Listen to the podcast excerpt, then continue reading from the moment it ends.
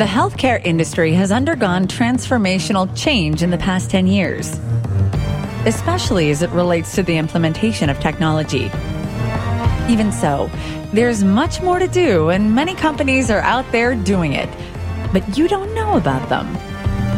At Intrepid Healthcare, our podcast will bring you the crazy ones, the rebels, the troublemakers, the ones who see things differently the people that are crazy enough to think they can change the world in healthcare. So sit tight and enjoy as we tell the story of another thought leading trailblazer.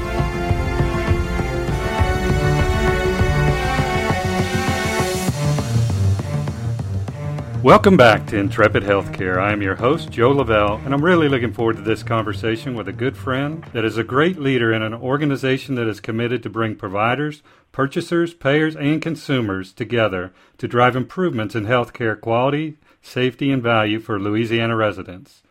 Additionally, she's been selected to present at HIMSS 16 on the successes of their statewide patient engagement campaign. We're going to get right to it today. We're joined by Nadine Robin, Health IT Program Director at the Louisiana Healthcare Quality Forum. Nadine, welcome to the show. Thanks so much for having me, Joe. I'm glad to talk with you today. Well, thanks for making the time. Before we start our discussion, could you take a few seconds to tell the audience about you and your background? Sure. I've been with the Quality Forum now for six years, and in that time, I've been focused on working on our ARRA responsibilities in the state. So, primarily, my work's been with the Regional Extension Center, working directly with our providers and hospitals in the state on their meaningful use adoption. And then also working with our Health Information Exchange because we do have the State Health Information Exchange here in Louisiana. And that's a good segue. Could you take a little bit and tell the audience about the great work of the Quality Forum? Love to. So the Quality Forum is a nonprofit organization. We were started right after Hurricanes Katrina and Rita by a group of stakeholders made up of people from all over the state and in government because they really saw a need for a nonprofit organization who could bring stakeholders together and work on efforts to drive healthcare quality forward. So we have several areas of focus. One of those is our work as a regional extension center, helping providers with their meaningful use adoption. We also have our health information exchange for the state here at the Quality Forum. The other areas that we work in are around practice transformation, particularly with patient centered medical home, and we're working with quite a few practices on their efforts to move towards patient centered medical home. And then we have analytics products that we're able to do some data extraction and analysis and things like that as well. So we work across all of those areas, really as a neutral convener to bring stakeholders together to figure out how we can attack problems and using HIT as a, a tool for many of those. Well, I mentioned, and congratulations for being selected to present at HIMSS 16 on patient engagement. What are you going to talk about? Can you give us an overview? Sure. Jamie Martin, our marketing and communications manager, and I are actually going to be sharing about our new statewide direct to consumer marketing campaign.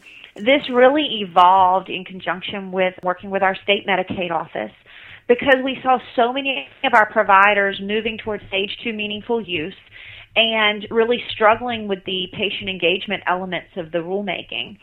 And we were talking with them and saying, you know, this is so important but providers can only do so much of the work. We need to help them. We need a way to get direct to those to the people out in the communities who aren't aware of the technology and the benefits, who don't know what some of these new tools are that they're seeing, and don't understand the importance. We know that engaged consumers who are more active and working within their health care make smarter decisions, make less costly decisions, and generally have better outcomes when they're uh, in the middle of these healthcare crises. So we really wanted to drive that message forward in a different way. So working together with the state, we were able to get some funding together to do a statewide campaign, and we're going to be sharing a lot of the, our results both from our pre-campaign survey as well as the approach we've taken to reaching the communities. And this is really a multi-pronged effort. We are incorporating outdoor advertising, radio advertising, some print, plus our social media presence. So it's a really broad reach, like nothing that's ever been attempted for patient engagement in Louisiana for sure, and probably hasn't been attempted in too many places nationally on this type of direct to consumer level. Outstanding. Couple of follow ups there. First, I'll volunteer in any way I can to help if you'd like to do some podcasting as a part of that campaign. And second, is there a way you might be able to share some of the statistics from the survey? Sure. What was really interesting about our survey is that while a, a, pretty good percentage of the respondents had heard about EHRs or were aware that their providers had them, when we started talking about patient portals, they really reflected back and gave us some feedback that they found them unusable at times or that they would attempt to log in and not find any information. There were suggestions that they were frustrated that every physician had a different portal and they had to go to six places still to get their information and they wished that providers all had their information in one place which is an area we're looking at since we have the health information exchange on how can we offer a patient portal at a state level that would allow patients this type of visibility. Oh, I love that uh, idea.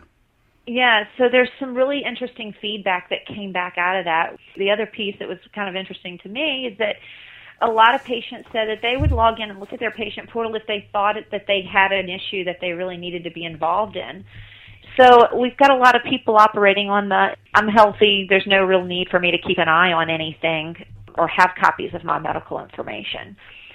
So we're really stressing some of those points, that value of having your information in any form. While we really want patients to use patient portals, we know that in some of our rural areas that's still not always practical. So this is really a multi-tier messaging. Number one, just the importance of having your information in any form and then ramping them up to understanding things like patient portals and health information exchange. Outstanding. I know that the campaign just recently got started in August, but have you had any initial reaction from any of the constituents, whether that be providers or patients? Yeah, we've had some early interactions. The provider and the hospital community are very interested, again, because they're trying to do this work as well. And particularly again your smaller and rural providers just don't have the resources to create the types of tools or websites and educational resources that we're creating. So we're really pushing that out and telling providers, look, you can use our website as a resource. We have printables that can be printed for your waiting rooms that you can use. And then the other thing that we've found really interesting is we're starting to get a few emails trickling in with patients saying, hey, I know my provider has something. What should I do with it? Or what should I be asking for? Because I'm not quite sure what I'm supposed to do. So there's some early interest with patients and definitely a lot of interest from providers in how they can use the tools, particularly those who don't have the resources to do this on their own. What were some of the challenges in putting together the campaign and getting it rolled out? Well, one of our early meetings, we have an advisory council that we work with that are used to working with these types of constituents, the cancer associations, the heart association, AARP, groups like that. And we brought them all together. We put our first sort of ideas for campaign messaging in front of them and they basically came back and said that we had to go back and completely start over because we were at too high of a level as far as technology and the terminology we were using. We don't think about it sometimes, those of us who are in this health IT world every day, but just to say health information technology took the reading level way past what's recommended for general consumer marketing. So we really had to go back and work on that very basic messaging and educational messaging and take it back several steps back from where we started. And what we thought seemed really simple and under, to understand, we were quickly told you've got to scrap it and start all over again. so getting the messaging right, making sure that we worded this in a way that was going to be easily understandable I think was one of our early challenges and one that now we look back and kind of laugh about. But we're glad we had that input from the advisory council and we sought some input from some other sources as well to really help us refine that messaging.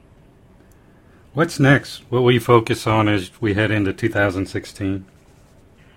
Well, we'll be continuing to grow our website, our blogs, and all of those things that are on the site. Our messaging is going to continue to go out. This campaign is actually scheduled to go all the way through the majority of 2016. So we just started the advertising, but it'll go all the way through the majority of 2016 with a variety of messages and the way those are being laid out. We're starting in most areas with a very basic, just it's good to have your information to know what's in your health information. And over time, we'll be ramping up that message to more health IT messaging around health information exchange and the benefits of opting in and things like that.